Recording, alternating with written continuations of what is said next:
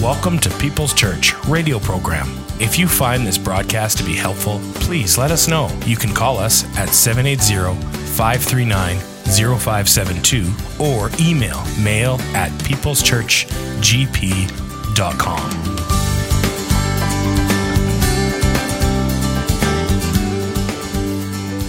So, we've been talking about dreams for the past three weeks, and I think I could summarize the past three messages just briefly this way. Week one, recognizing God's dream for your life is the most important thing you can do, and the foundation that you build your dream on really matters. What are dreams, anyways? Well, they're hope for a better future.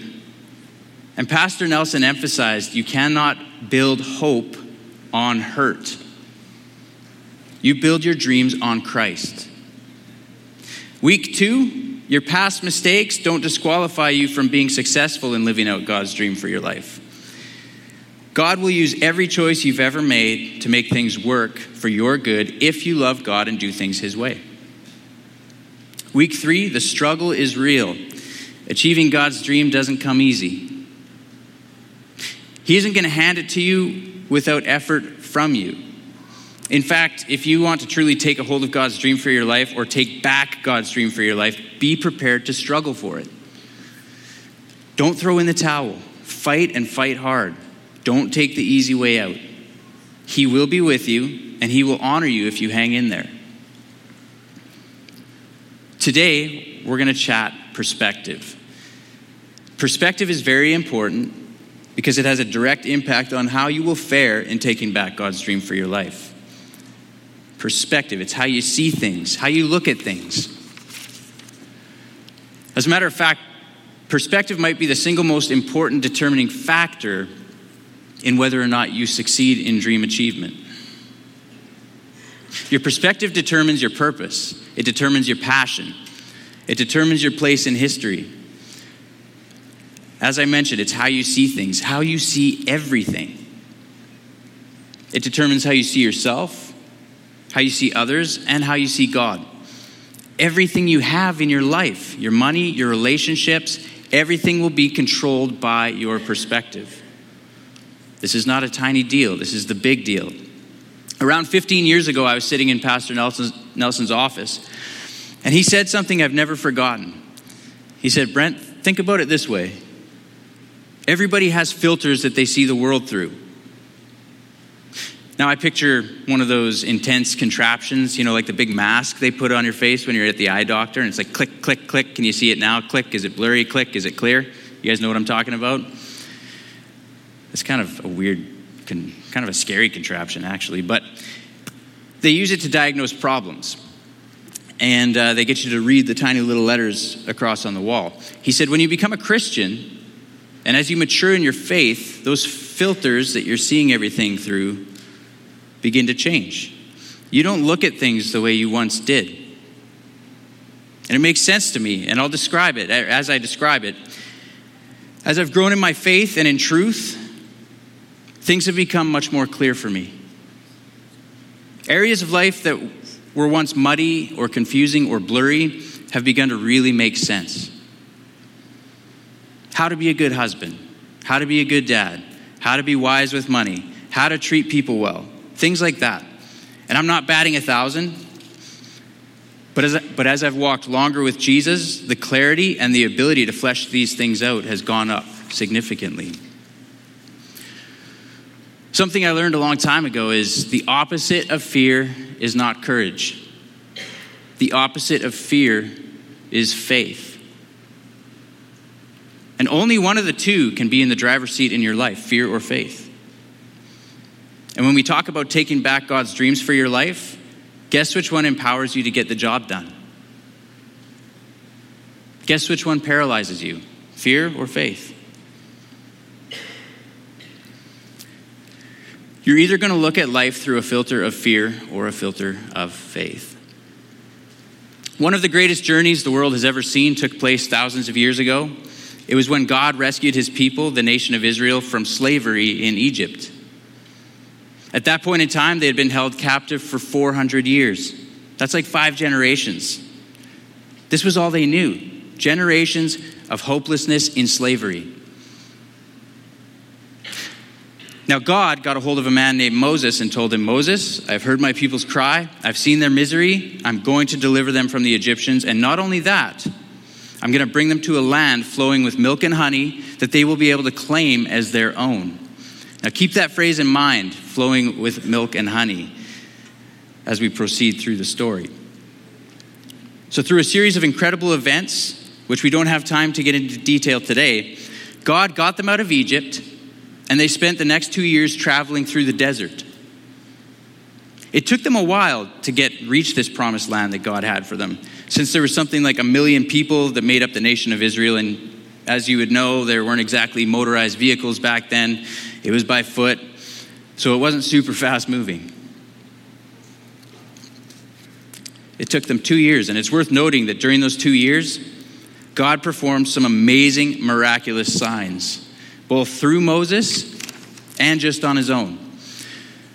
Things like parting the Red Sea. You guys have probably heard that story.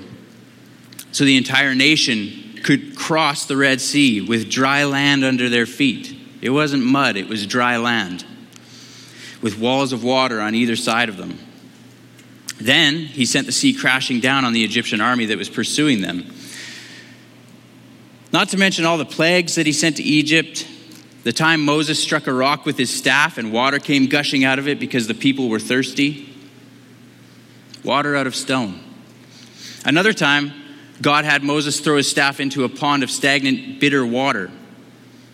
When the staff struck it, the water was purified, sweetened, and good to drink. He sent manna, which is like a flaky pastry substance from heaven for the Israelites to eat each morning It apparently tasted like honey wafers, so not a bad deal. They wouldn't have to hunt for food, they just wake up and boom. There would be this bread on the ground. There was always the perfect amount for each family.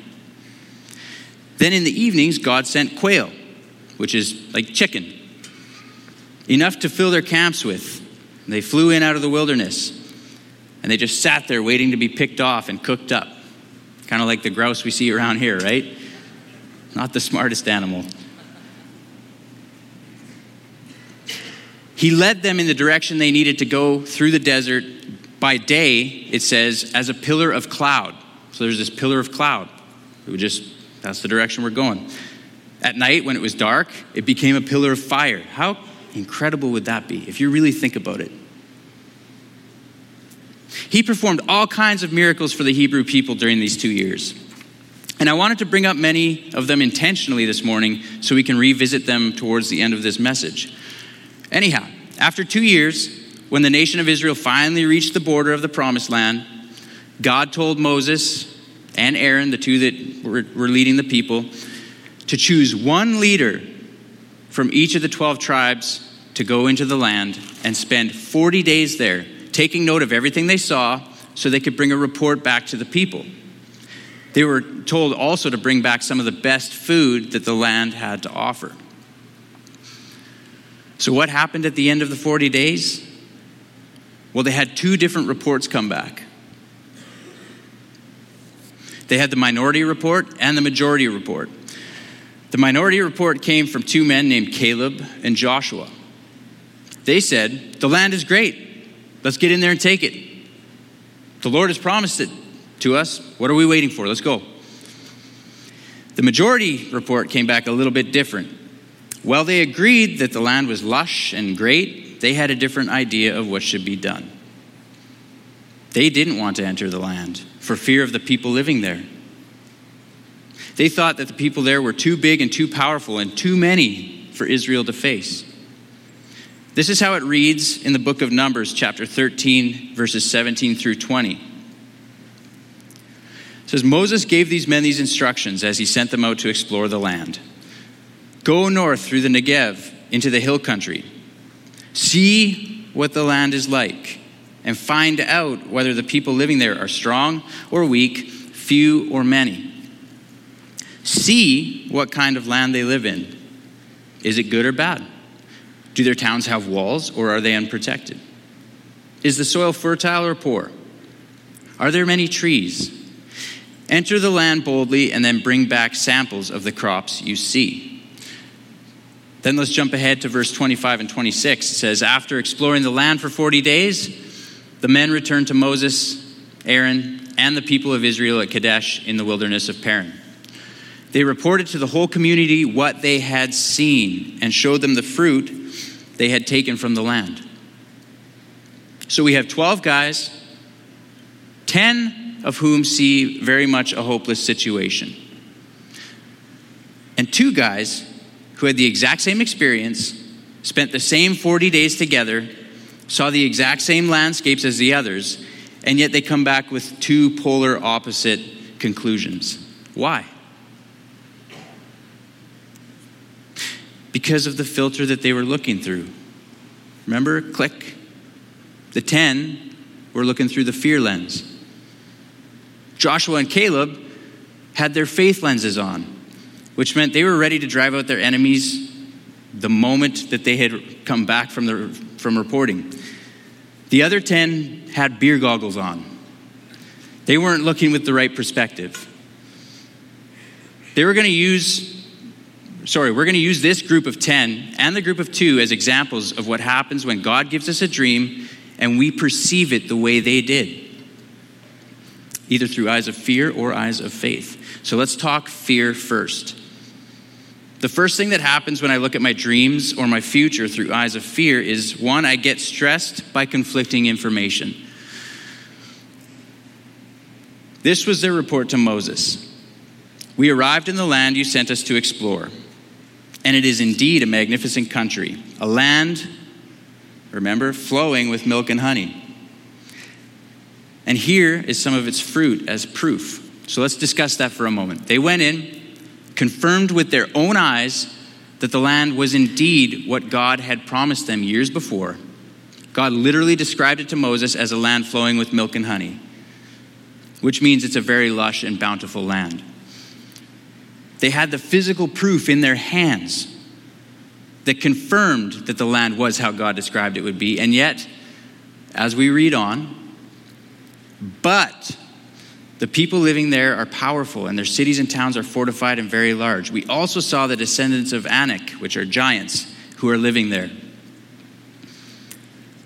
So you got two conflicting reports. Which report do you think had an easier time taking root in the people's hearts, in the nation's hearts? The fearful report or the faith report. Do you think it's any different for us today? It was the fear report. It's no different for us today. Why do you think people are so addicted to so called news these days? Fear. It's so easy to sit and remain in a state of stress and fear. A very effective vehicle for fear in a lot of people's lives is money. Now, God wants Christians to be generous. You've probably heard that.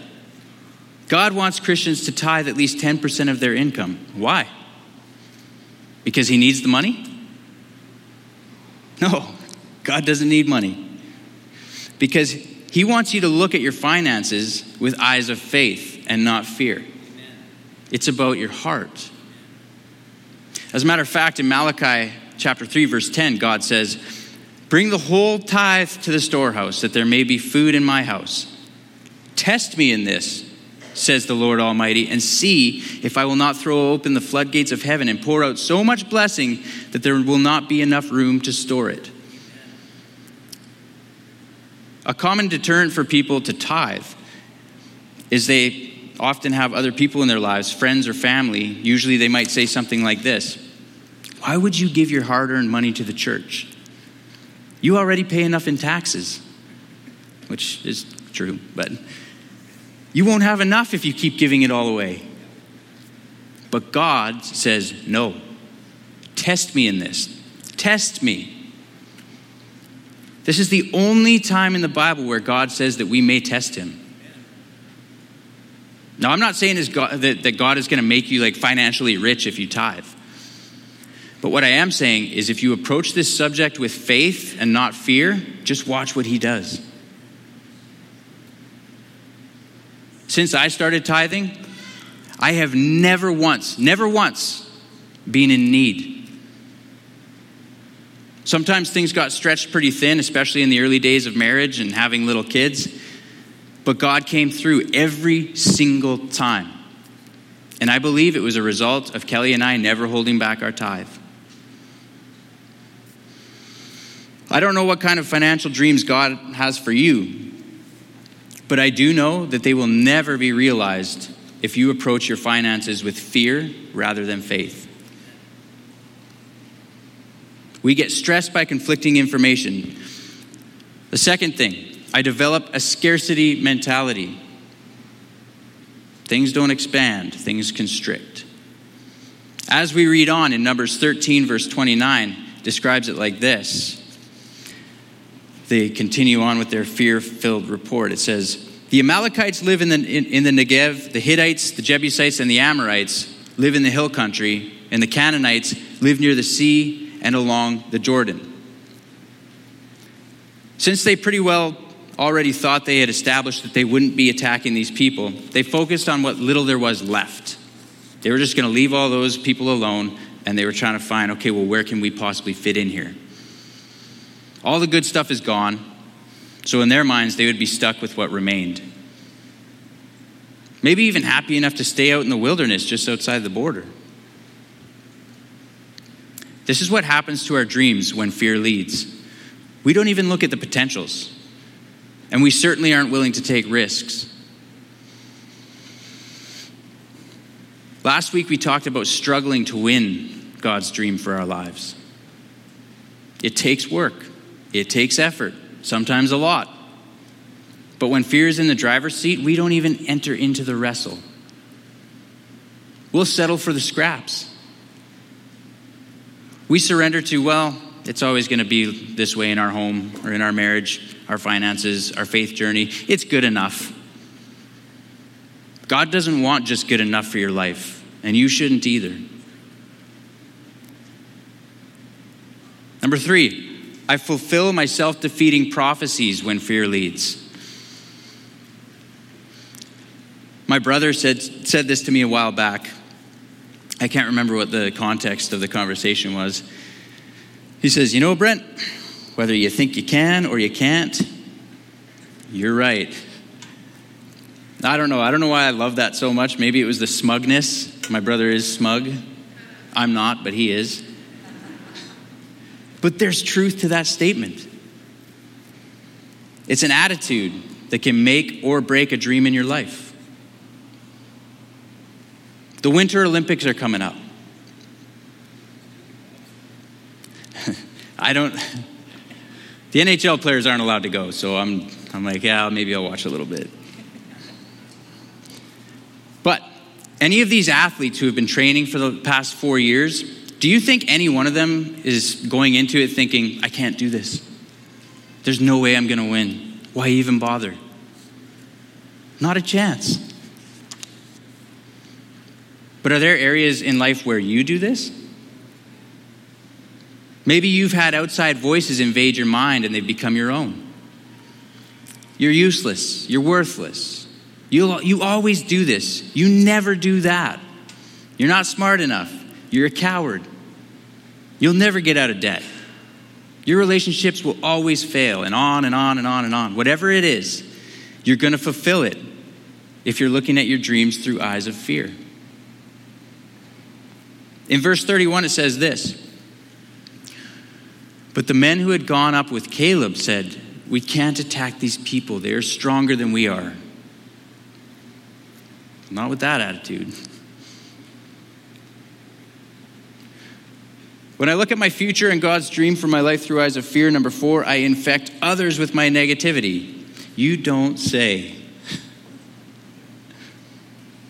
When you're negative, when you're fearful, when you're fearful, it's actually impossible to keep it to yourself. Did you know that? It's impossible. You might try to, and you might think that you're hiding it or whatever, but you're not. You can't. It's impossible. It affects everyone around you. There's nothing you can do to stop it, and it spreads around. In verse 32, it says, They spread the bad report about the land they had explored. It becomes contagious. Not only do I infect others with my negativity, but number five, I see myself as inadequate for my challenges. Living out your dream brings challenges.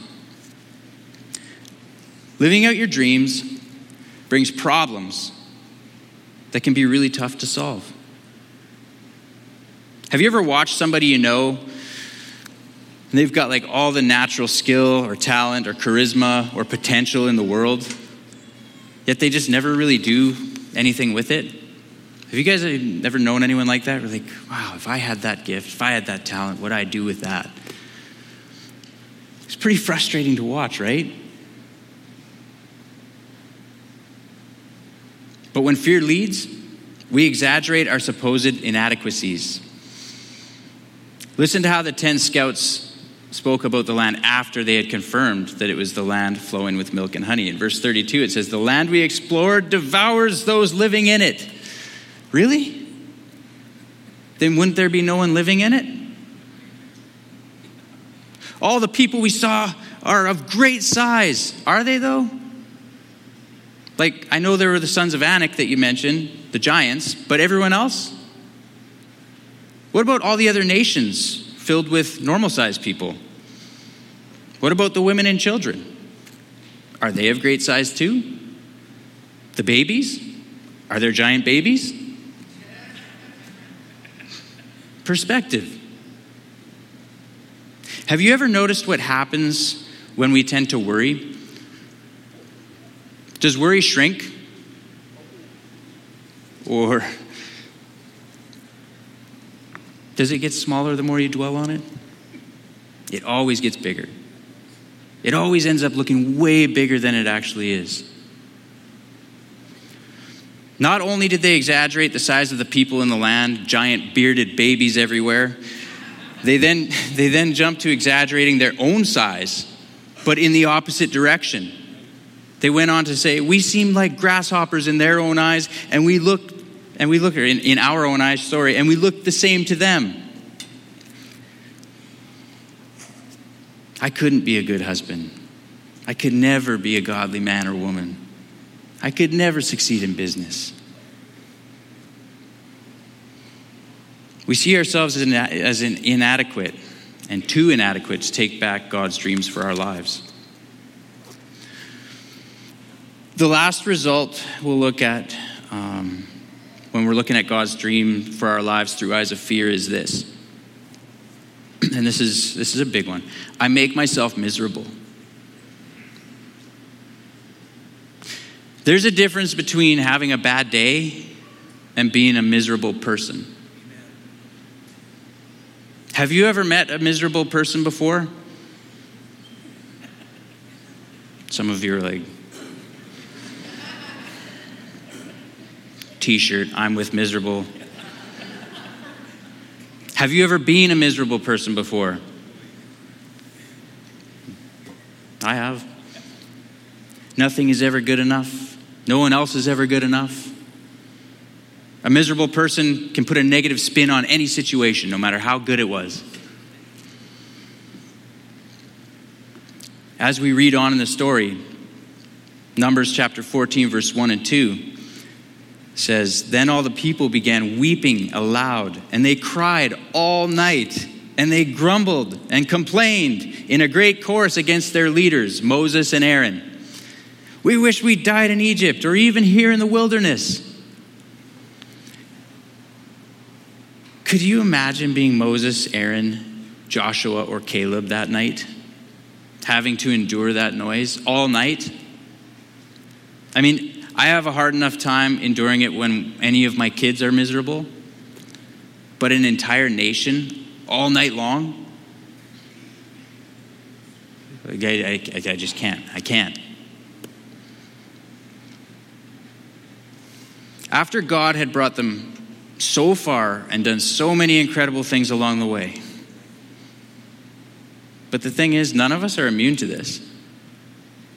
When fear takes over, each one of us is capable of doing incredible things and not in a good way.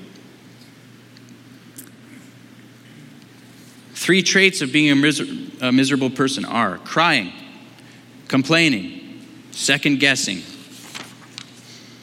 And not just once in a while, this is consistent. Have you ever been so close to reaching a goal or dream and then second guessed yourself at the last second? This is no life to live for anyone, and it's certainly not the life has planned for anyone. Fortunately for us, He has made a way so that fear doesn't have to run our lives. We don't have to be in a constant state of misery, stress, and negativity. We don't have to look at our dreams as some impossible, distant, blurry, out of reach thing. We can take back our dreams starting right now. Right now. And the antidote, as we've mentioned, to looking at my future and my dreams through eyes of fear is I learn to look with faith. I learn to look with faith. Numbers 13, verse 30 says Then Caleb silenced the people before Moses and said, We should go at once and take possession of the land right now. We, cer- we can certainly do this. He was ready to go back and start living God's dream for him the moment they got back with their report. Why would it have been a good plan for the Hebrews to do this? Because the longer they waited, the more fear was able to creep in and take hold of their hearts and their attitudes and therefore their perspective. If God gives you a clear dream, like there's some place in your life you know He's calling you to a better future, get on it right now. Don't hesitate. If He called you to it, then He will surely be with you every step of the way. Sure, there will be enemies to engage, there will be problems to solve, there will be mountains to climb. There will be struggles, but who will be with you? The same God who did all of those amazing things for the Hebrews as they crossed the desert out of Egypt and into the promised land. The exact same God. That God. He's personally with you. Now, notice the previous point says, learn to look in faith. Learn to look in faith. See, this isn't our natural state, and that's okay. Our natural state is fear.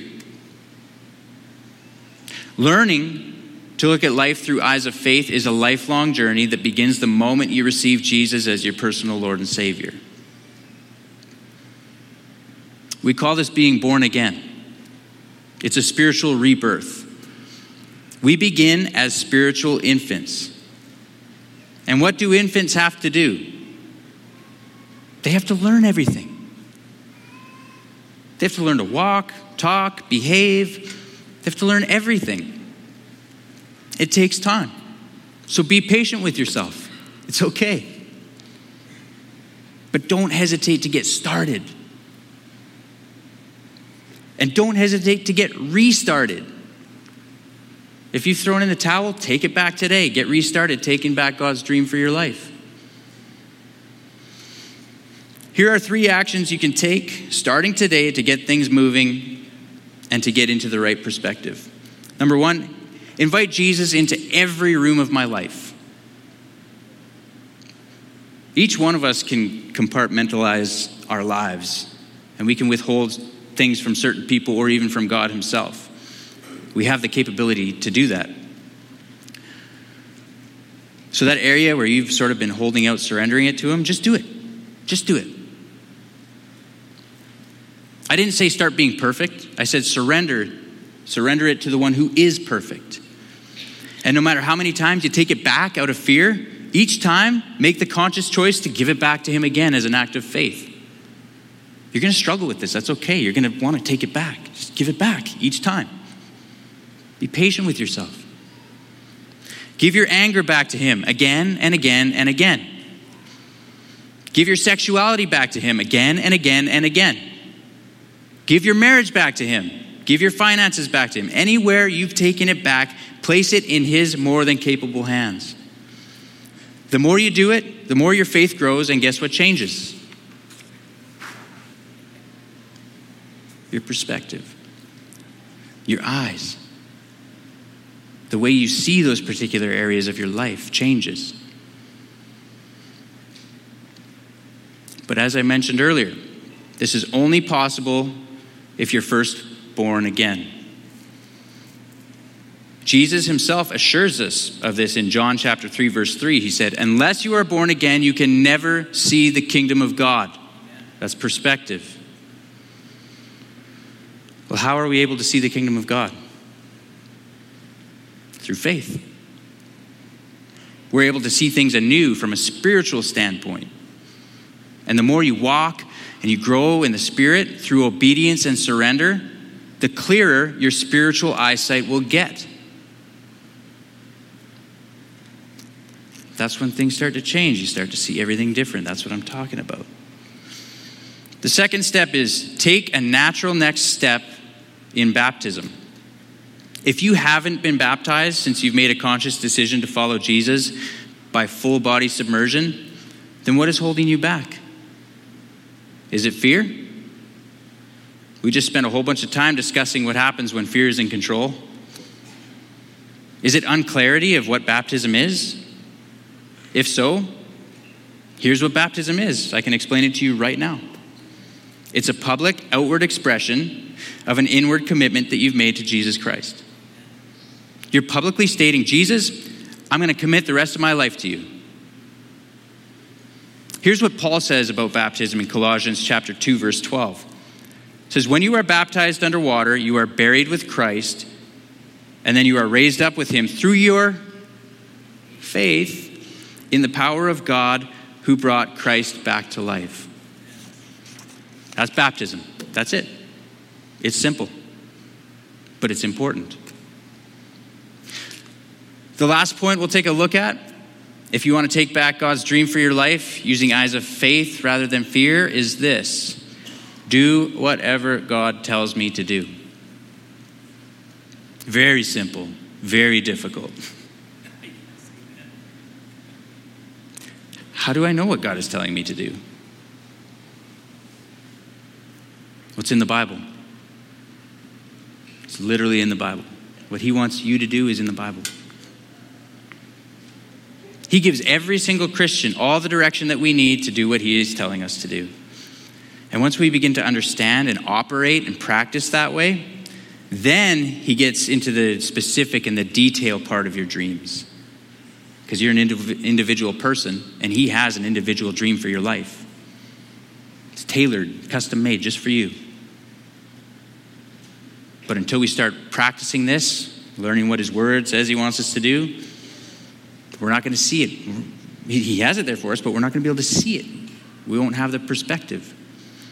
In Numbers 14, verse 6 through 9, Joshua with Caleb said, We saw the land ourselves, and it's very good. If we obey the Lord, he will surely give us that land, rich with what? Milk and honey. There it is again. So don't rebel. We have no reason to be afraid of the people who live there. The Lord is on our side and they don't stand a chance against us. It's not even, we'll probably beat them. They don't stand a chance. Faith and fear cannot be in control. We have to choose one or the other. What promised lands God has planned for you, I have no idea. But this is how you grab hold of it. You learn how to look at life through eyes of faith.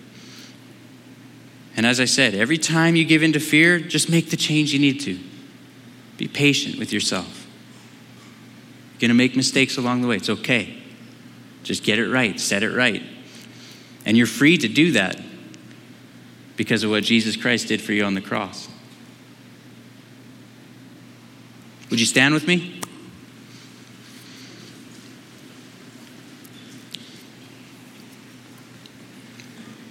I'm going to get you to bow your heads. Close your eyes. I showed a video two weeks ago, just a really quick clip, where there was a guy driving a race car and he rips the rearview mirror off his car and says, What's behind me doesn't matter. It's what's ahead that matters. And I used that in the context of your past poor decisions. And that's correct. Stop dwelling on your past. Look forward to the dream God has for you. However, this morning, I want you to put that rear view mirror back up. Not to look at your decisions, not to look at your past decisions. They're gone, they're paid for. I want you to look at your past where God has intervened in your life. So, let's bow our heads, close our eyes, and before we pray, I want you to look back and try and remember those moments of your life where it was just too good to be true, too much of a coincidence. If you've ever seen the movie The Dark Knight Rises, it's Batman.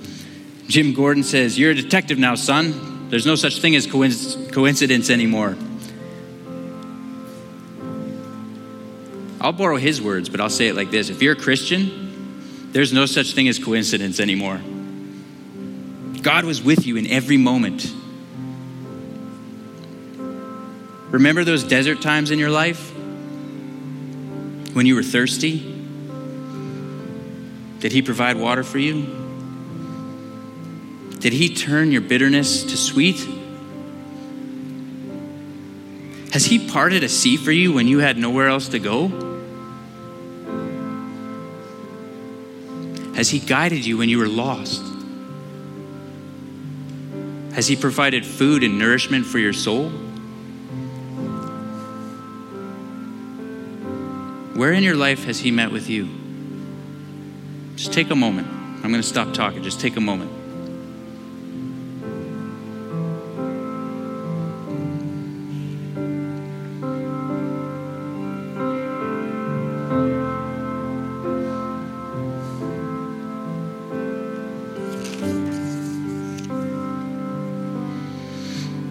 If you're here and you've never received Jesus Christ to be your personal Lord and Savior, then um, you've never had the option You've never had the option to walk and view life through eyes of faith. It's always just been fear, whether you realize it or not. That's our natural state. So I want to give you the opportunity to begin life anew in Christ. It's, this is that spiritual rebirth I was talking about. And this is where you can begin to learn perceive life through eyes of faith, where you can begin to unlock those dreams that God has for you. So if you want to take a step, your first step in faith this morning, receive Christ as your personal Lord and Savior, you can borrow these words. You can pray something like this in the quietness of your heart between you and Him. Lord Jesus, I'm making the decision today. I'm taking a, a step in faith. I want to receive you as my Lord and Savior.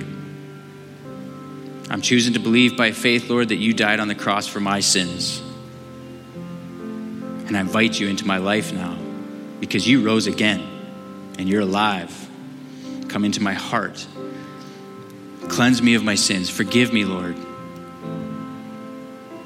I want to surrender all of my life to you, every compartment, every room. And Lord, when I try to take it back, teach me how to give it back to you.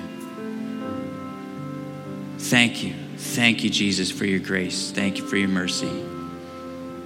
Help me to grow. In Jesus' name, Amen. Now let's pray for everyone in this room, everyone watching online. Lord, throughout our lives, you've never not been there. And I thank you for those moments. We all have them, Lord, where you parted the Red Seas, where you fed us when we were starving. You gave us good water to drink. You put people in our lives to build into us. Because you want us, Lord, to walk by faith, not by fear. To see everything we do through your eyes, not our own. So, Lord, instill that in our hearts this morning. Yes, help us to be courageous, Lord, but that is not the antidote to fear. Help us to grow in the areas we need to grow in faith so that we can conquer these fears because you are with us. We can take back those dreams. We can take that promised land you have for us. And it's not even a chance for the enemy. They don't stand a chance. Help us to realize this and to remember this as we go. Thank you that you're so good to us, Lord. We love you. We pray this in Jesus' name. Amen.